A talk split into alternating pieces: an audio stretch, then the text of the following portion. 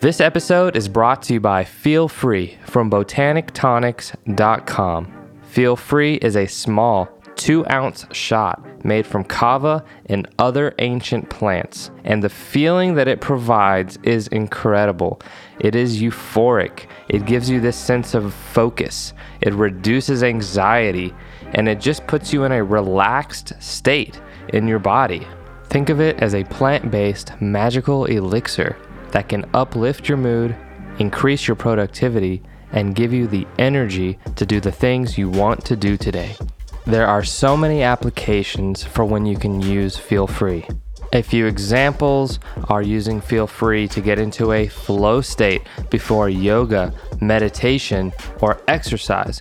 People are using this as a kind of energy drink to go running for miles at a time, and it's also great for socializing. It just makes it easier to connect to people around you. There isn't this kind of background hum of anxiety anymore. It just really melts away, and that also makes it a great replacement for alcohol. So if you're ready to feel free, go to botanictonics.com and use promo code XIAN40 for 40% off. Again, that's botanictonics.com, promo code XIAN40, X I A N 40 at botanictonics.com. This episode is also brought to you by Sheath, the underwear of legends. What makes Sheath different is the pouch on the inside. Now, this is a game changing invention that completely revolutionizes the male undergarment. These are the most comfortable underwear I have ever worn by far. They've got amazing designs and styles, super comfortable fabrics. My favorite is the bamboo and also the V, which is a long leg athletic underwear that doesn't ride up and it supports you where it matters most. So go check out Sheath at sheathunderwear.com and use promo code TIMEWHEEL to save 20%. Once again, that's sheathunderwear.com, promo code TIMEWHEEL.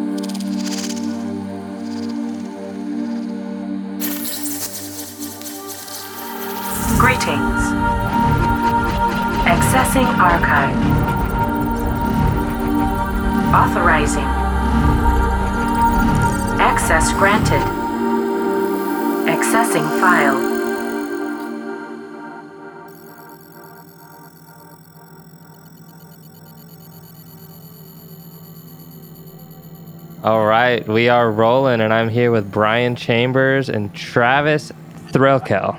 Correct. Now, you guys are really in this awesome position right now, creating a partnership of each of your um, respective platforms.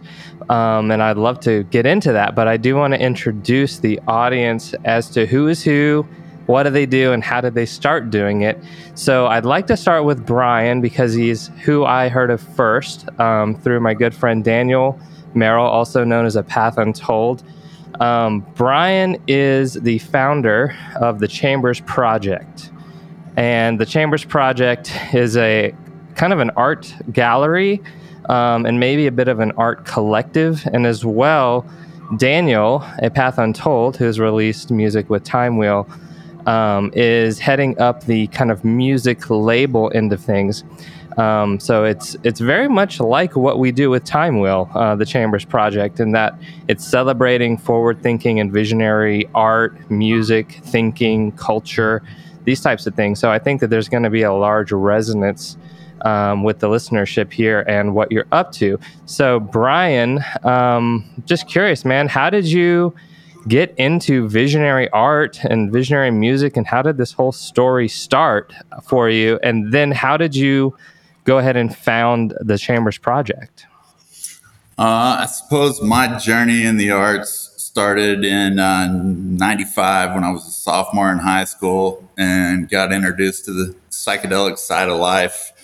I grew up in Tennessee, and my science teacher had an Alex Grey poster hanging on the wall. And one day, while I was tripping, she told us that this art was inspired by LSD. Mm-hmm. And that was kind of a aha moment for me where I realized that it wasn't just me and that psychedelic art was a thing.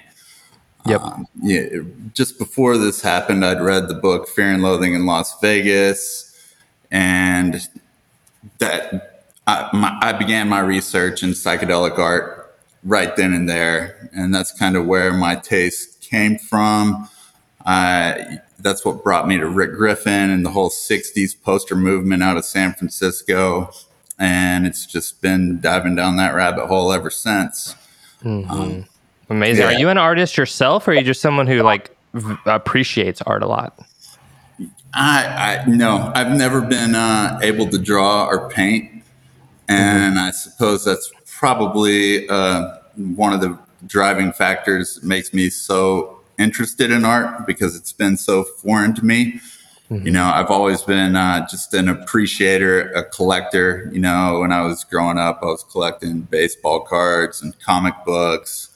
And then after, uh, you know, after, after I had my first trip, I got very interested in Albert Hofmann and everything that he'd done for the world. So I bought my first piece of art in 95, and that was the 50 year anniversary of Bicycle Day, signed by Albert, which I still have today. And that's kind of where I realized that I was a collector. And wonderful. Yeah, I, you know, I, I grew up kind of collecting uh, concert posters, all sorts of LSD ephemera, and then it kind of built into collecting originals, which I really started doing in 2008. And ever since then, I've just, my art is my curation, I suppose, and bringing artists together. Um, but yeah. Wonderful. Very cool. Very cool. So, was your first psychedelic experience with LSD, or did you try like cannabis or you know magic mushrooms beforehand or is lsd the thing that broke you through you know what, what is lsd's relationship to your story here yeah i you know i'd, I'd been smoking for a couple years before i had my first hit of acid um, but yes lsd has been a, uh, major influence on my life and my taste in art for sure Got it. Got it. Yeah, I'm a big fan of Alex Grey as well. Um, I had no idea what he was touching on when I became a fan. I was just like, whatever this is, it's it's it's drawing me in, and it is the most beautiful thing I have ever seen, laid eyes on. I'd never smoked cannabis. I'd never had a psychedelic experience really, other than dreams and childhood kind of mystical experiences and stuff. But um, yeah, a lot of people's story begins with Alex Grey, so that's really cool. Um, so you are the founder of the Chambers Project, which hosts a ton of visionary art. Now, in my mind, the first thing I think of um, when it comes to hosting like large scale paintings um, and bodies of work is um, this is a, a, a project of immense value, and that uh, not just anyone can kind of create a place like this. Um, are these pieces that you've collected, or are you kind of opening your space for artists to come in and and and host their own pieces? Yeah, I'm, i suppose I'm not really a traditional gallery. It's kind of like a gallery museum hybrid, but for the most part, it is new work created with the intention of it being sold and finding new homes with other collectors. You know, I do from time to time show some of the stuff that I've commissioned and been fortunate to collect over my lifetime. But for the most part, um, yeah, it's it's work created by the artist that is for the people. Got it. Wonderful. So I'm on your website here and I'm seeing uh, featured artists, people like Colin Prawl, Freya Dean, Sebastian Wall, um, Mars One, who I've been a big fan of for probably a decade now, which is really cool, um, and Roger Dean, which of course uh, is another big name. So these are all like very talented, and this is just touching the surface. I'm sure of your collaborations and people you've worked with, but um, as far as people like Mars One, um, this is very interesting visionary art. I'm curious. Do you know much about what inspires him? Um, I'm just on a personal note curious because I've always found it to hold a large resonance with some of my own experiences. Do you know where he's painting from? Uh, that's a that's a great question. Uh, but he's inspired by uh, space, psychedelics. Um, there, there's a lot of inspiration, but he is where my uh, my collection started. I met Mars in 2008 and that was the first original painting that I bought. And he's the one that introduced me to a lot of the other artists that I work with. But he's uh, definitely a once in a lifetime sort of talent, and never never fails to deliver the next level. Just incredible stuff. It, it, it's, it's absolutely yeah. It's bending space and time and several realms at once and the more you kind of look around, the more I get the sense that it's a story. It's almost like a landscape of uh, experiences that you can weave through and see like the entirety of one visionary experience. But one visionary experience doesn't just land you in one realm. Like it's usually a traversing through several different geometry structures, several different places you're landing, um, several different memories or ideas coming to the forefront. And that was is what i love about mars one is it feels like you can visit different spaces all within one um, kind of joined experience. Does that resonate with you? Yeah 100% the the first time i saw mars one piece that's what really pulled me in and just blew me away i was just like holy shit this guy can paint the things that I've seen when I've yeah. been as far out as I can get. Exactly. Um, and, it is. And that's it's really what did it. Very cool. Very cool. Um, now, what is the relationship to music and the Chambers Project? And um, I know you guys have been hosting a number of gatherings where you're you're having different musicians come in and play sets while people kind of check the artwork out. Um, yeah, h- how did this whole music arm begin, and and what's going on there? Well, I uh, have definitely been a music fanatic my entire life, and a few years ago, when Dan and I met, we uh, we really decided together that we wanted to try to merge the audio and visual arts in a way that we hadn't seen done quite yet. Mm-hmm and we, we, this has been an ongoing discussion for the last few years. And then once we met Travis, that was the missing piece of the puzzle. And that's kind of where we figured out how we were going to be able to do it. Um, mm-hmm. so, yeah, kind of what we're doing is trying to merge the audio, visual, and immersive arts in a way that we've not seen done before. Got it. Very cool. That's awesome. And so when you're you're referencing Dan, um, that for the listeners is a Path Untold, which is an electronic music producer who has released a number of kind of mixes and uh, one release on Time Wheel. Um, he's been a part of some of our past festivals, and he just really taps into a really deep dimension of music that a lot of people in the psychedelic space uh, will enjoy. So definitely check out A Path Untold. But now bringing into the idea um, of your partnership with Travis. Um, Travis, what is your story? And how did you get intrigued into the visionary space and, and art and that type of thing? Yeah. Um, um, well, I started a long time ago. Um, um, I guess uh, my a brief version of my history uh, for you and your listeners. Uh, uh, when I was a teenager in San Francisco, I was, you know, into psychedelic rock music, and I had a psychedelic. I started a, a psychedelic rock band called the Brian Jonestown Massacre. um, also, and then we also had another garage band called Electric Kool Aid we thought we were really cool. um, but you know, at the time, you know, in the '90s, um, you know, we would just borrow. We would borrow projectors from all of our artist friends. You know, like Rando everybody had like a slide projector or a light thing or like a film projector. You know, it was just all analog stuff. So I was I got really used to going and sweeping up all the little gear I could do, so I could just project on everything in in these little venues that we play. Mm-hmm. Um, so and I, you know, in my mind, it was making it a nice psychedelic kind of, you know, Velvet Undergroundy slash, you know, um, 60s vibe. You know, like really tripping it out um, you know, and I had come, you know, started taking LSD when I was 12 years old, you know, and I, I you know, I learned um, that, you know, I was suspicious that there were other layers and planes of existence happening that you just couldn't see. And once the veil got pulled down, you know, that was um, illuminating moment for me um, right. in my life.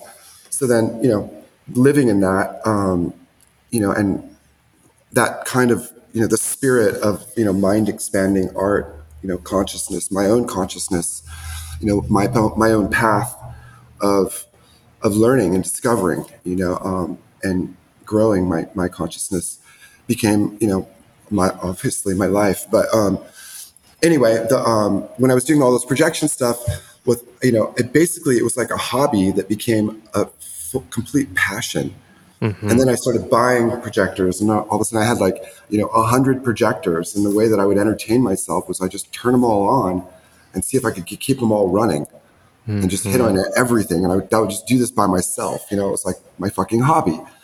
Um, um, and then what happened was I started realizing that there were new techniques and potential technology in I was creating immersive environments for myself with a bunch of rectangles. And then I was like, why is everything a rectangle?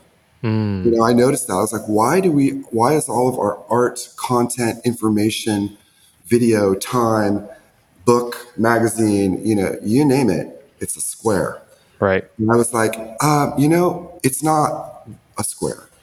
You know, we live in, uh, we live in worlds. You know, right. we think in worlds, we dream in worlds. And I was like, we're, somehow we're like, we have this formatted box.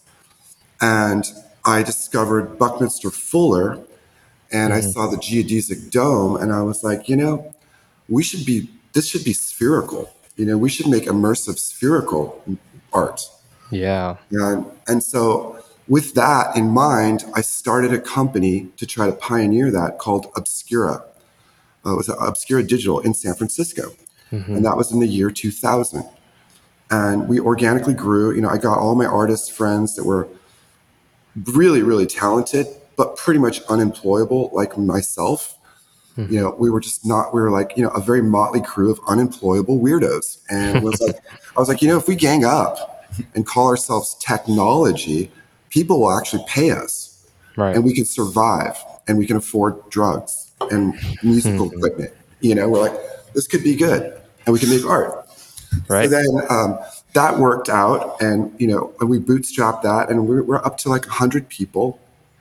And um, I, um, but I sold the company in, in, a huge history of, of you know, um, totally pioneering, you know, immersive, experiential, uh, scale projects all around the world. I did for twenty years.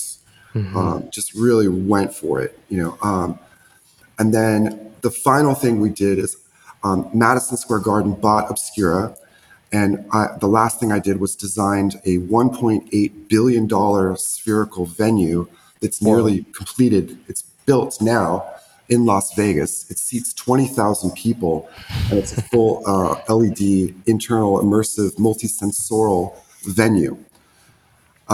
Amazing. and then so that that was kind of like my the my you know swan song on that project and then uh, you know san francisco became um, dark you know for me a lot of things were the culture had changed so much and you know a lot of things were leaving and and and, and covid and all that and i had so many friends here in nevada city and grass valley i was like and we love it here we, me and my partner we moved here and it was the best thing ever we're super happy and lo and behold, you know, I meet Brian Chambers, you know, and I'd seen his work because it, it sticks out. You know, the gallery, I was like, that's it. My, my gut, I felt, I was like, I need to, there's something there, you know, I, mean? I could mm-hmm. feel it. My spidey senses were tingling. I was like, something's going on over here. And Right. then, you know, actually, I, and then I didn't know what was going to happen, but when, we met, it was amazing because Brian already knew my work. And Oh, so he was already like, hey, I wanted to work with you before. I just didn't know how to fucking get in touch with you. And I was like, well, I live here now, right down the street. We're both Grass Valley boys, you know? And so Brian has really um, opened up, you know, his family and, and his space and invited me in. And we started putting this thing together. So that's where we've put the Chambers Obscura is our new um, the merger or collaboration or the, the new super band that we're, Yep. we're doing and and now what really what we're doing is the you know the spirit with that is now taking psychedelic fine art and expanding it Yeah. so now we're doing full immersions and what you know i just took i'm just running with this right now matt that was going mind. great. Yeah, please continue. So what again with you know that theory that I was annoyed by everything being rectangular and thinking we should do more, you know, again it just less I think it's just built into me now. But then, the, so the first things, the first projects that we're doing together, you know, Ro, uh, Roger Dean and Brian have a great relationship, you know, and so there's a lot of trust there. And he's Roger Dean is somebody who actually changed my life. I was telling these guys earlier, like his artwork as a kid for me was really, really a big deal. And so I'm working with my hero, Yeah. and we're working to take his paintings that were, you know, some of these pieces are 50 years old, some of them are newer, but they're all like visionary pieces, but they were rectangular. So now we're working with artists, and in the digital space now with Roger, we're creating like these insane, like 30,000 pixel resolution, 360 degree, full immersive tanks. So Wow. This is the chamber now. So you go into the, the painting and you're in the world. Yeah. So the whole place now, and we're, you know, we're, so that's a, a dream of, I think all of ours is like diving in and diving into the painting and living, living in it at Yeah. scale, you know, so, Absolutely. Um, and you know what does that do you know for so really so you know i think what we're going for matt with the the chambers obscura um, movement you know what we're doing is you know it's psychedelic art as it is the drug. You know with the full immersion you know we want this to be we want you to feel it um, very much, but we want the art to talk to you, and we want we want there to be some transformation. And this isn't us just making this up. This is also the impetus of the artist. You know, when we're getting downloads from Roger Dean, who, by the way, happens to be one of the sweetest men on the planet and um, an absolute genius um, guy, but Yep. he wants to he wants to elevate, you know, this you know that utopian 70s um, movement that he came he came from you know he pioneered Yeah. um, the goodness of a sustainable world that we take care of. What is like what is the he wants to bring back the utopian dream and like break people out of the darkness that we know we're headed towards as a society and inspire that you know that we can be beautiful. The world can be beautiful. We can take care of it and we can live in the utopian dream we want to bring it back right. and you know i mean this guy invented the beanbag you know what Oh, i mean really? he's just like he, yeah it's like it just goes on and on i bring that up because it just he just he's he's an inventor and an architect and a genius and the beauty of the work that we're doing right now one of the things that roger dean said to us he's like you know, it's really our job to make everything beautiful and more beautiful. Yes. And I think I agree with that. I mean, I've the the message that I get a lot from my psychedelic downloads is definitely that we are here to further creation. As creation, we're here to further creation. And creative in the beauty or like beauty in the creation is like the highest form of creation. And that's why beauty hits everyone the same. Like most people agree on beauty. They're like, yeah, that's I know everyone has their own preferences and tastes, and eh, it's not my cup of tea, but like, yeah, it is pretty, it is beautiful. So, um, and definitely Roger Dean's work is beautiful. I'm looking at it right now, and it does Yeah. have this feeling of unity and nature, and um, yeah, just raw beauty. There's almost nothing you can take away from it other than like wow i want to go there you know so the fact that you're going to be able to project this on a on large scale and allow people into that environment you know like um, i can only imagine is going to be incredible so that's that's a really awesome mission Yeah, thank you. Yeah, I mean, yeah, his work is really uh, it's visual nectar. You know, those are all, and they're and they're all these worlds that you know they're fantasy worlds that he's created his own you know uh, physics behind, like the flying islands.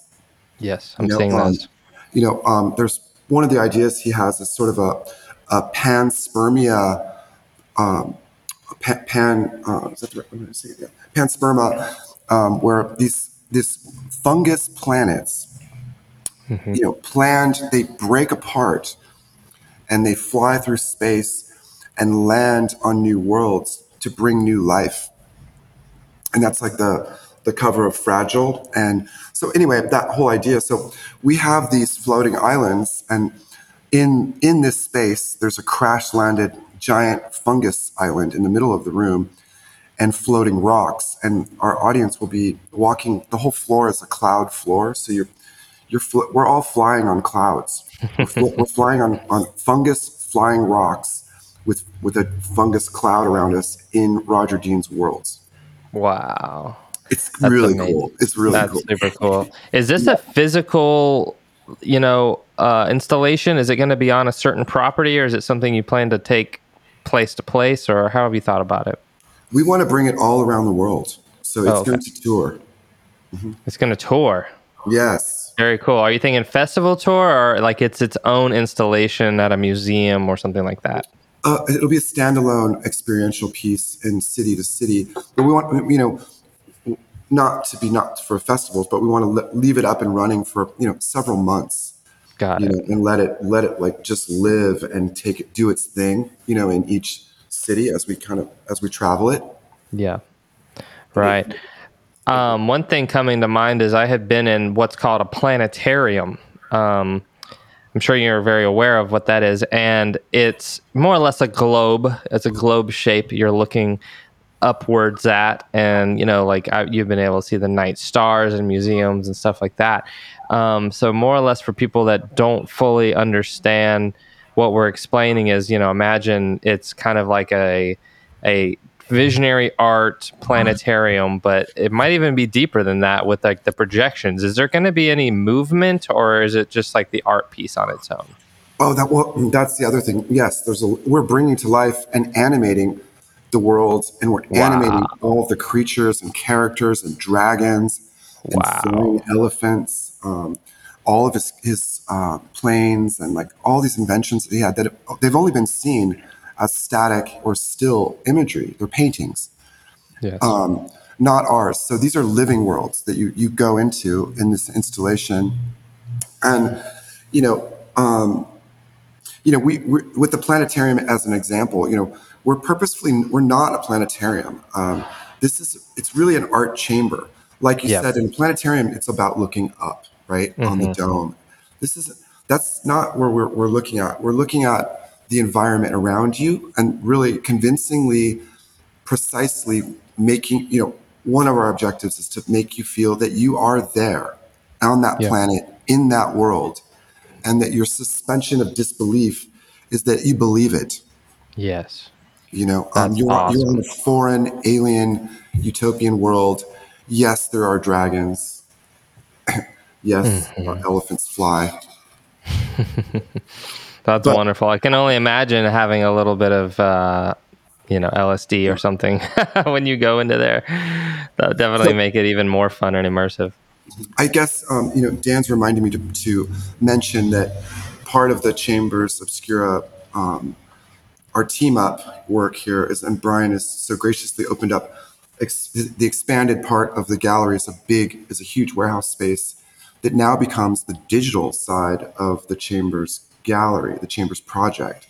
So that's a whole nother initiative here. So we will be hosting, you know, parts of these these shows. The Roger Dean show is the first of many, um, and so we're really home based here in, in Grass Valley at the Chambers Gallery. Yeah.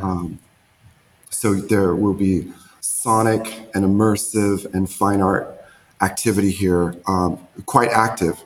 Um, And I think the other thing that when you asked Brian if he was an artist, I I didn't want to talk for him, but I did want to mention I've been observing him, and his art is he puts artists together yeah. and we and, and he he nurtures these combos he has a vision around these visions and he puts these people and together and that is he is an artist and that is his art Absolutely. that's I, I, I relate to that because I myself am, am terrible at drawing, painting. I'm not that type of person, but I do feel like this curative art, you know, cu- curation as art, and also um, what they kind of call being the glue, right? So Yeah. it's kind of like Brian is the glue that is binding all of this together, and he's putting that energy out, and um, yeah, bringing the community and the respective vision of each artist into like one merged idea of let's create a more beautiful world, you know, through all of this. Yeah, uh, you know that's that's definitely kind of uh, what I love to do, and I've kind of noticed over the course of my life that if you get a bunch of uh, magicians in the same room, that magic just happens. And so that that's kind of how I've carved a bit of a path in the art world is by putting different creatives together see what can happen and as they inspire each other and cre- create together and uh, that's it, it's always fun Absolutely. That's that's a dream right there. That's really cool. Um, as far as these other artists, so the Chambers Project is home to several different um, artists. Is it mostly painters, or is there one kind of um, it, does does it blend into the the uh, digital art realm at all, or is it mostly like actual like paint on a canvas? uh, i mean in the past it's been primarily paintings and sculptures but now that travis and i are getting together and doing this what we kind of aim to do what we're doing is we want to pair the analog and the digital and immersive arts in a way that uh, not seen quite yet. And that's that's what's really interesting to me and that's what i'm most excited about. And i i think uh, we're going to have the highest level of physical and digital arts under one roof and that's uh that's where we're going and that's very exciting Amazing. Amazing. When it comes to the events at it, the gallery, um, how long do the events uh, or, or the, um, what do you call it? Like, how long each kind of gallery or artist's setup last? Is it like a weekend or is it a full month or, or how often do you kind of cycle through um, different art shows?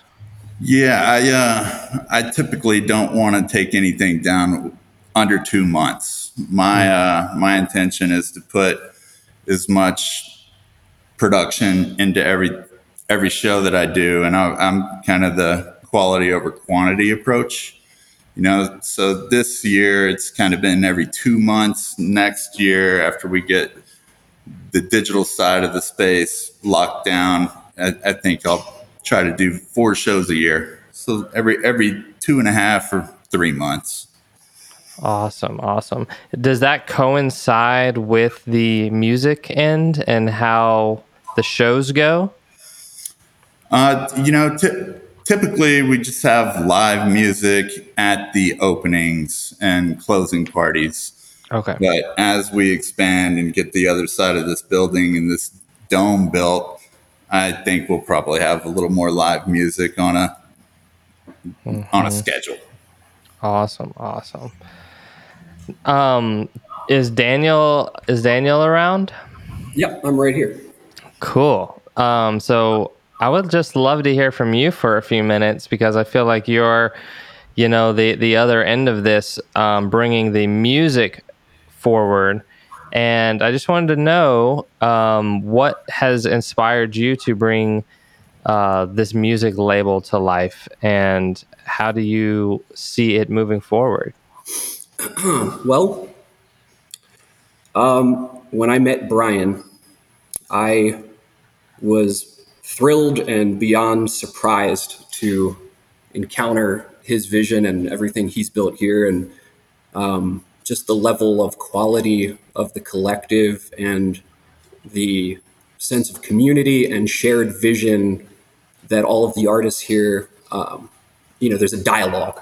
And I had long been looking for, you know, just for myself as an artist, um, I've felt like sort of a lone wolf for a long time. And, uh, you know, I, was just, for a long time, have been craving and desiring a, a community, um, one that I could be a part of and contribute to and have reciprocity and s- synergy and have a voice within. So when I met Brian, um, I was just blown away. Uh, I, I hadn't been really privy to or aware of, uh, you know, I'd known about some of the artists, but I just I didn't realize the scope of what he had built. And so when we met, we we just very naturally connected, and it turns out we have a lot of the same tastes, a lot of the same music tastes.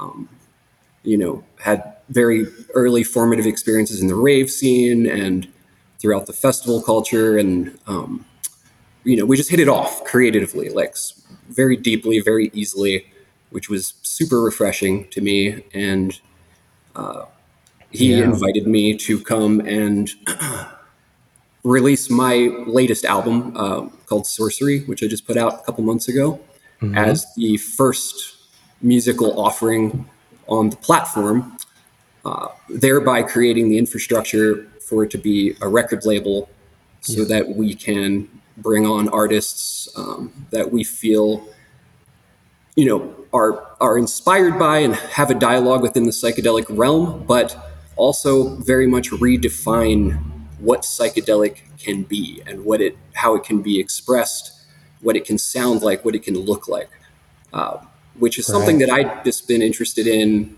and had a natural affinity for since the beginning with my own psychedelic experiences in the late 90s, um, which continued over the last couple of decades. And throughout my whole spectrum of experiences, you know, I would have these visions of um, basically what's happening now, of, of these full, even spherical, uh, immersive worlds that I envisioned that I wanted to bring sonic storytelling to.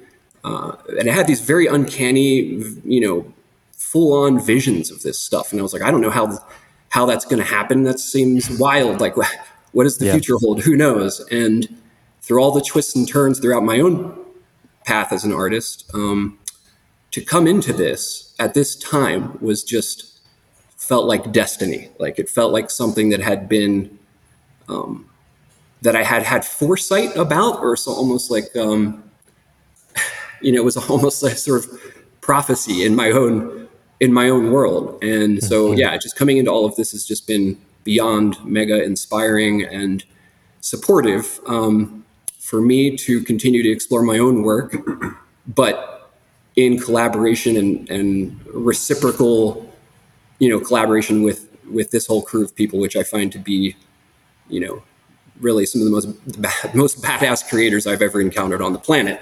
So um, yeah, I that's pretty much my motivation here is to create a platform musically that uh, that meets and and adequately represents the audio and, and sonic aspect of this triangulated uh, structure between analog and digital art. And, you know, I, I just want to bring other artists on that are unique and one of a kind. You can't find anywhere else in the world. And they have a very authentic, honest, visionary voice in terms of their music and bring that into this realm where it's you know beautifully paired with these other creative offerings uh, so yeah that's that's the mission here and um, my album of course has been the first the first uh, step in that direction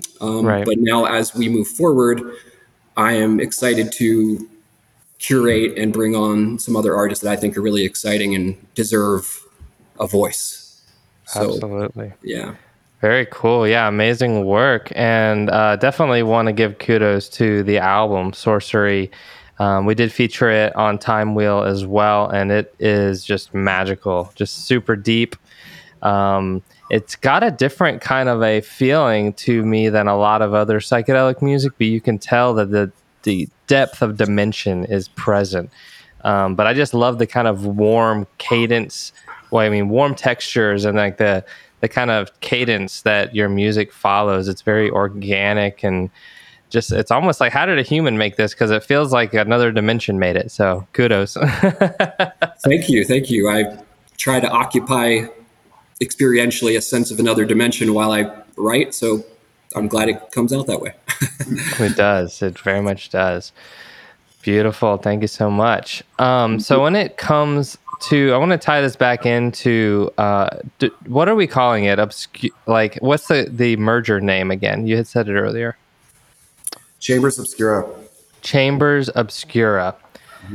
When it comes to Chambers Obscura, uh, how have you guys thought of helping it to monetize artists' career? Because I understand artists and visionary artists and stuff um, sometimes have a struggle when it comes to actually like doing what they love as their job and their work and stuff.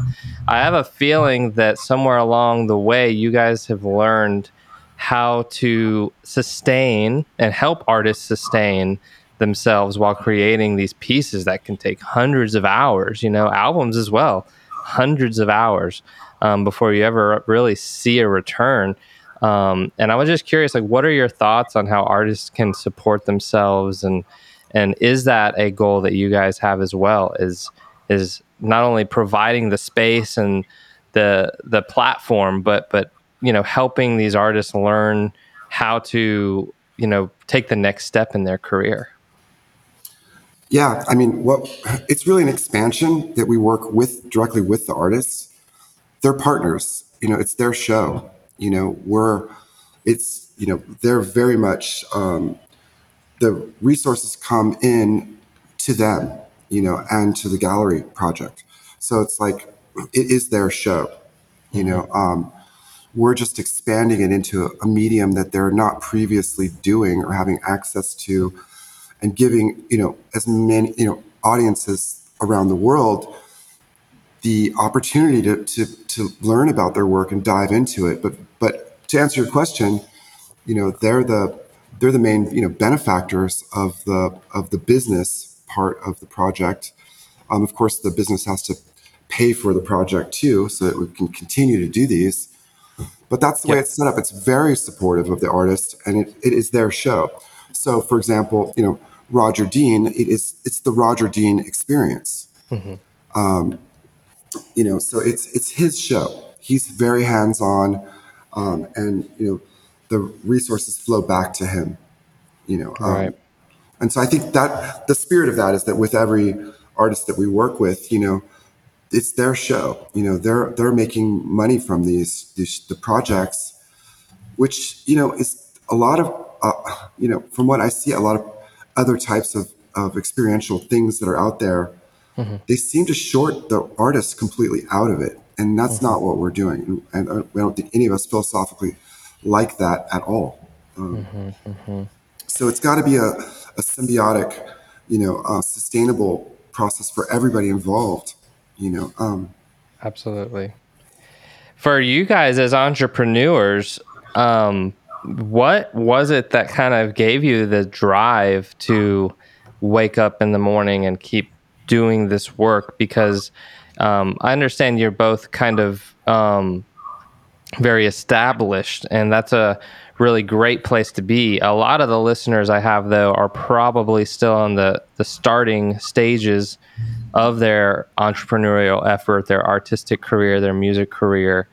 Um, I just was curious, like, how do you stay motivated and how do you get over uh, trials and tribulations and, you know, setbacks and these types of things? Because, um, yeah, I think it's valuable information for people to hear from someone who's very, you know, far along this path.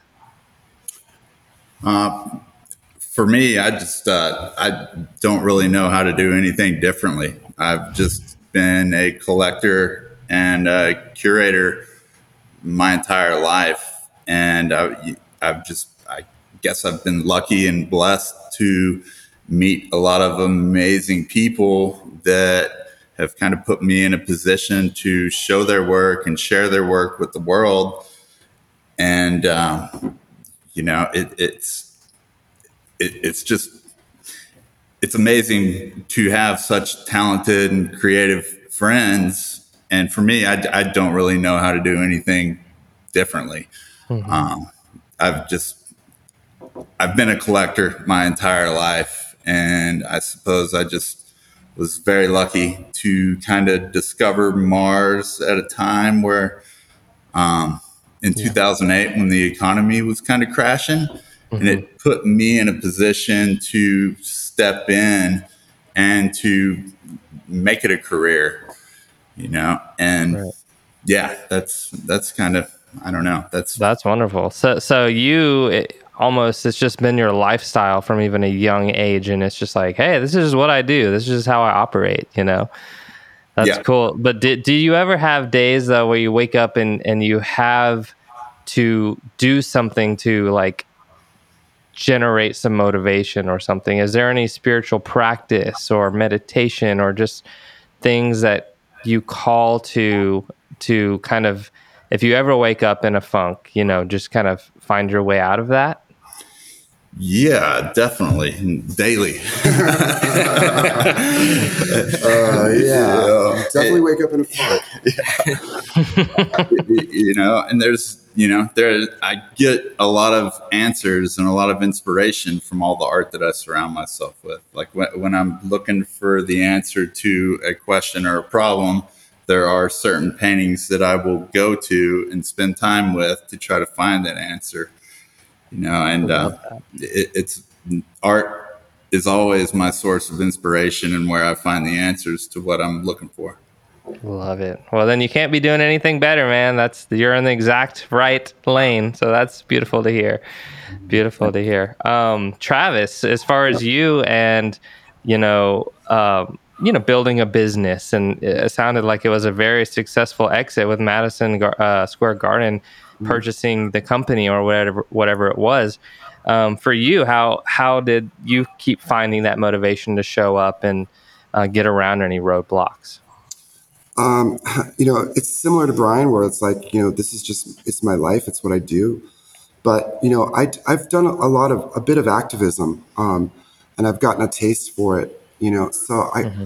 I still want to change the world. You know, and I think it, it's almost the you know it's a compulsion to do something when I see the world going backwards and us destroying ourselves and not taking care of our spaceship Earth.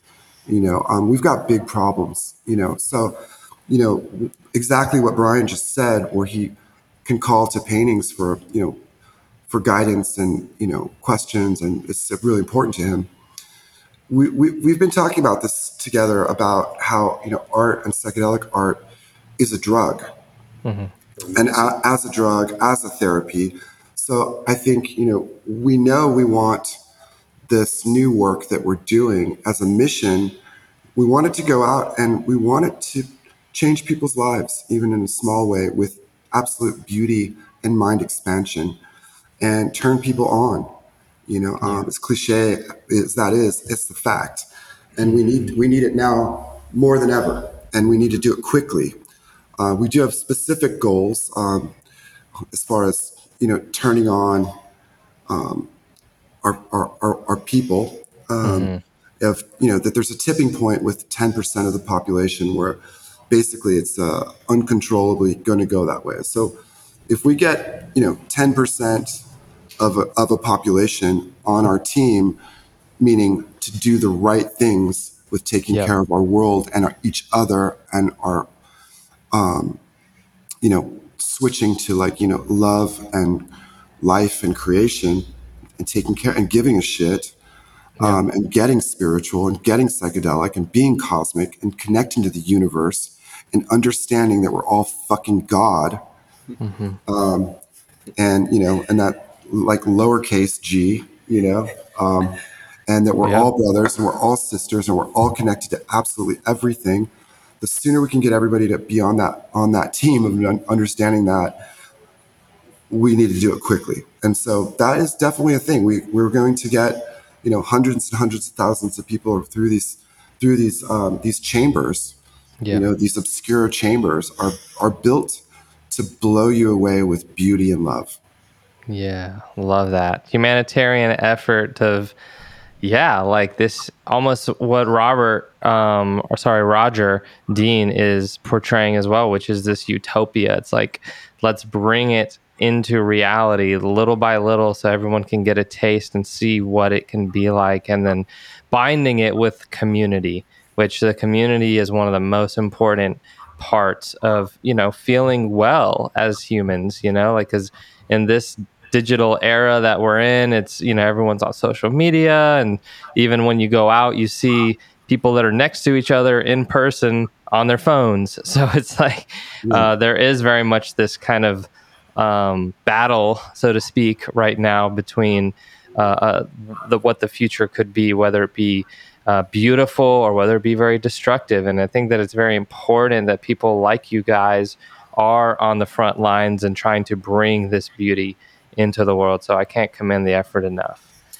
and thank you i mean I, it's worth getting out of bed for even if it's a funk day Absolutely.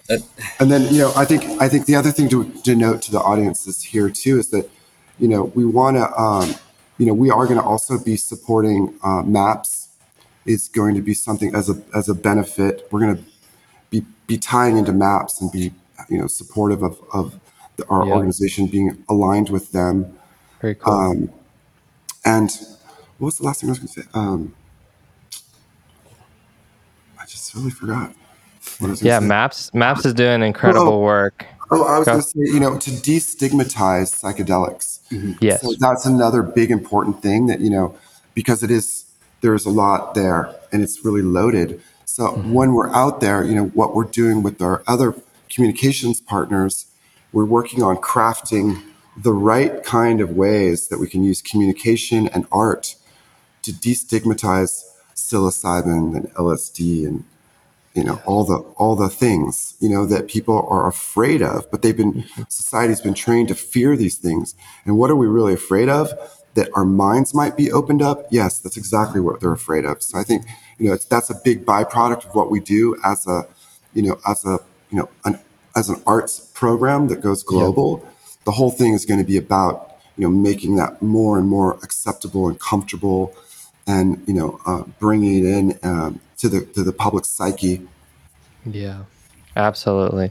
I relate to that. That has been a large part of my mission as well over the last decade, which is just bringing light to the uh, sacred and uh, revered kind of way of viewing uh, these medicines. You know, because I know that there are scenes where they're kind of um, not treated with a lot of respect. Kind of just, eh, let's just pop that or pop that or whatever. But like uh, with the the level of experience that I've found from them, it's like going to church. You know, it's like me- meeting your higher self or these higher dimension version of you or the creation the raw source the raw creation.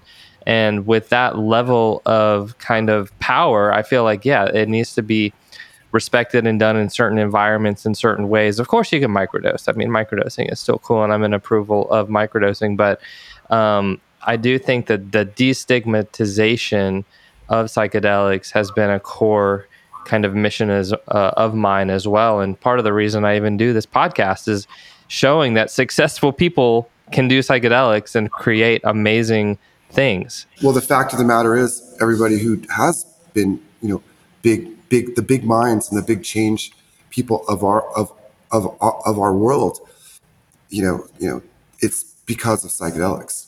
Mm-hmm. You know, Steve, I'm just, I'm just, whatever. This is kind of lame, but you know, Steve Jobs, he tripped mm-hmm. hard. You yeah. know, and, and, it brought him great information, and he's very admitted. You know, but I'm just yes. using him as like a big, you know, example. But you know, someone Absolutely. who changed the world. You know, yeah, I think he was successful.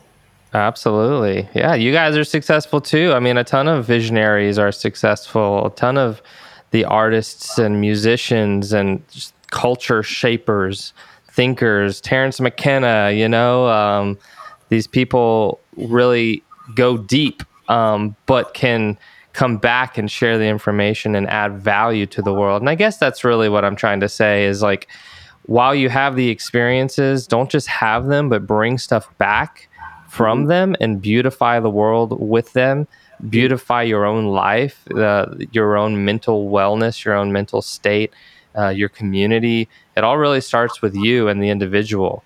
Um, and I, I, love this quote. I think it was like Jiddu Krishnamurti that said it, but he was like, the only hope for mankind is the transformation of the individual.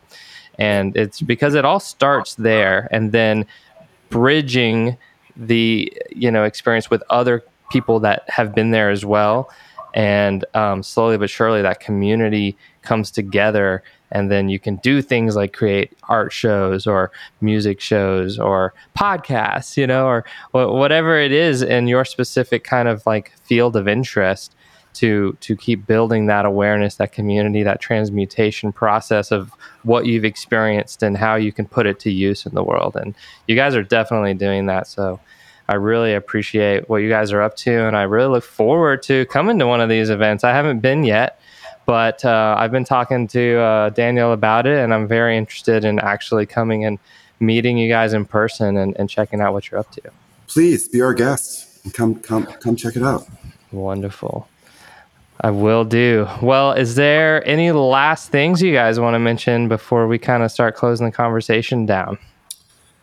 Um Well, I'd, I'd like to just also interject that, uh, you know, maybe going back into the realm of psychedelics and the mm-hmm. effect that it's had on me. Um, aside from LSD and mushrooms and you know the, that realm of things, uh, for the last five or six years, personally, ayahuasca and DMT and indigenous medicine work has just had a completely profound and transformative effect on me as an artist um, with my album, uh, which is called Sorcery. Uh, you know, it, mm-hmm. it just ties into into a lot of those concepts that you guys were just riffing on in terms of connecting to a sense of unity and infinity and boundlessness and reminding people of that and you know I, my my sense of initiative is to create the soundtrack to to that or how I feel that to be right uh, so I just wanted to kind of bring some awareness also to that side of things of like learning from indigenous medicine work and yep. and bringing that sense of influence into a modern context and even into electronic music uh, composition and creation and how that can inform culture um, which to me i find to be a sort of a you know for lack of a better term a sense of stewardship or or translating shamanism in a modern way into into our contemporary society. Uh, mm-hmm. So yeah, I just wanted to kind of add that. And Absolutely. Love, love to get um, deeper into that at some point, maybe in our next podcast. But for sure. Well, well, while we're on the topic, real quick, um, do you know about how many times you've done ayahuasca? Uh, about twenty-two. Twenty-two times. Nice.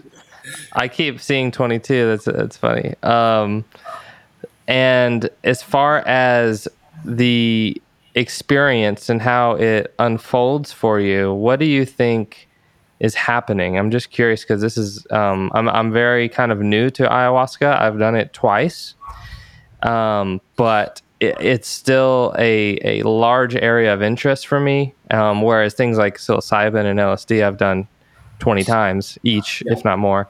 Um, so very familiar with those, but but ayahuasca has a particularly different um, feel to them. So I'm just curious while while we're kind of wrapping uh, the conversation up uh, to end on kind of a, a, cool topic here, which is like, what, what is your view as to what's happening and how it makes you feel um, as you're kind of transitioning and it's starting, the medicine starting to take hold?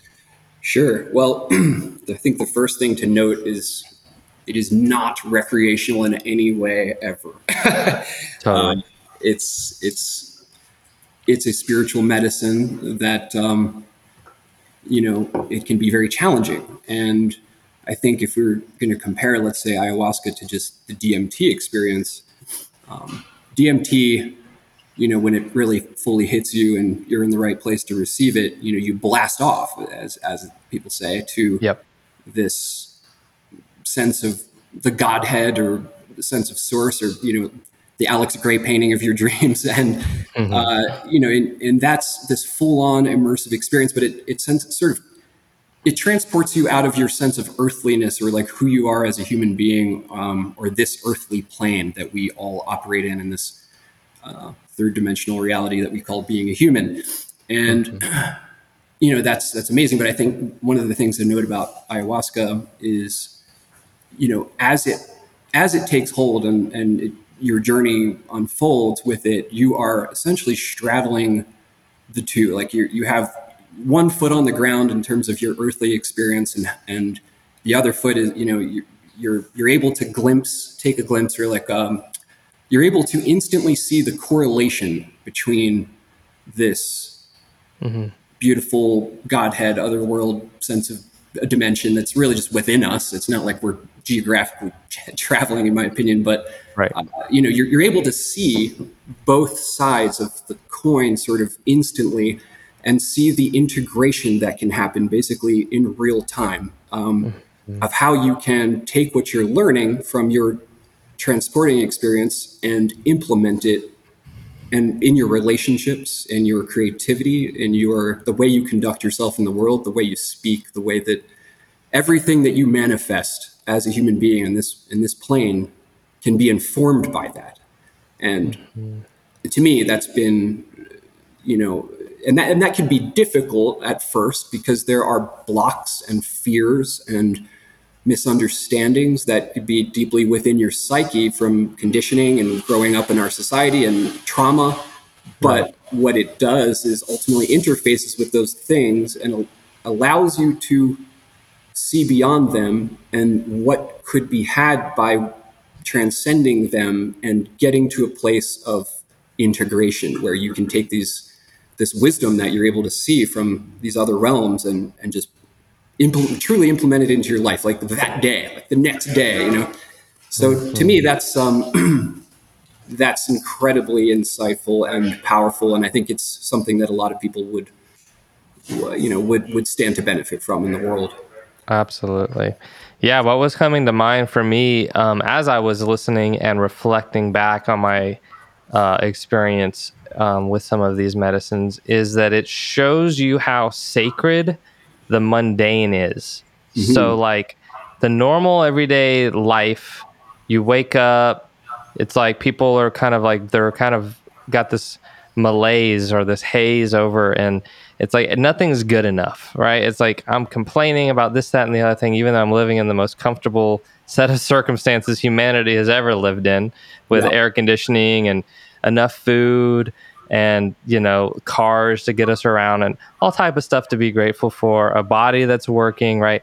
Um, we we before some of these experiences kind of fail to understand reality as sacred divine and just ultimately extremely rare and never to be taken for granted. Exactly. i feel like when you see yeah like the psychedelic opens your eyes to see what really is here and what really is here is this absolute miracle of existence. Like, and because you can also get a weird sense of like this void that's out there that we're not in, but it's like, thank you for being there, void, so that I I know that this right here is the sacred, is the special, is almost heaven on earth. You know, what does that make you think about? Yeah, well, I think that comfort is one of the top advertised uh, values or priorities of our of our society. It's like do this, you can be more comfortable. Do that, you can you know you can find a sense of comfort, uh, which ultimately I think becomes complacency, which then numbs you to the miracle of what's unfolding around you. So, you know, I think that's why something like ayahuasca that forces you to examine the more difficult things within yourself, it helps, you know, chip away at that sense of complacency so that you can actually be grateful and aware and then you can implement that. So, you know, I think that's why it's such a powerful and it you know it's not necessarily just I. I mean, you, you can gain this sense of gratitude from just meditation, of course, um, there's many routes to it, but it's an extremely powerful catalyst to to uh, you know pull down the layers of complacency that are blinding or standing in the way of your vision of your right. worldview of who you are, what you're capable of. Absolutely. Know. Absolutely. Well said. Well said. Thank you so much, man, for your time. Uh, all three of you guys uh, Travis, Brian, Daniel, really appreciate your time today. I think we got into some awesome territory, um, and I'm glad to share what you guys are up to with the listeners. Um, so, as we kind of close it down, um, just remind uh, people where they can learn more, what the, the main hub is, um, and how they can get involved and, and come to some of these uh, future events. Grass Valley, California. come on up here and come to a show. And awesome. San Francisco in November for the Roger Dean experience. Wonderful, wonderful. Um, your main website is thechambersproject.com. It is. Cool. And then you're also on, um, looks like Instagram at the underscore chambers underscore project. Is that right? That's me. Awesome. And uh, musically, um, you know, there, there's now a label section to the website where mm-hmm. news and developments in that realm will be represented. And then for me, um, apathuntold.com is the primary landing page for everything I'm doing. And uh, all of that integrates. So, yeah, I think really just head to thechambersproject.com and you will be informed and updated of everything that's going on. Absolutely. Is, is there another source? Chambersobscura.com is in the works. Okay. Yeah. So. Chambers Obscura. Let's go. Thank you guys so much for being here. Thanks, man. Keep, thank you. Thank you, Matt. It's been really a pleasure. Thank you so much. Yeah, thank you, man. Absolutely. Thank you, guys.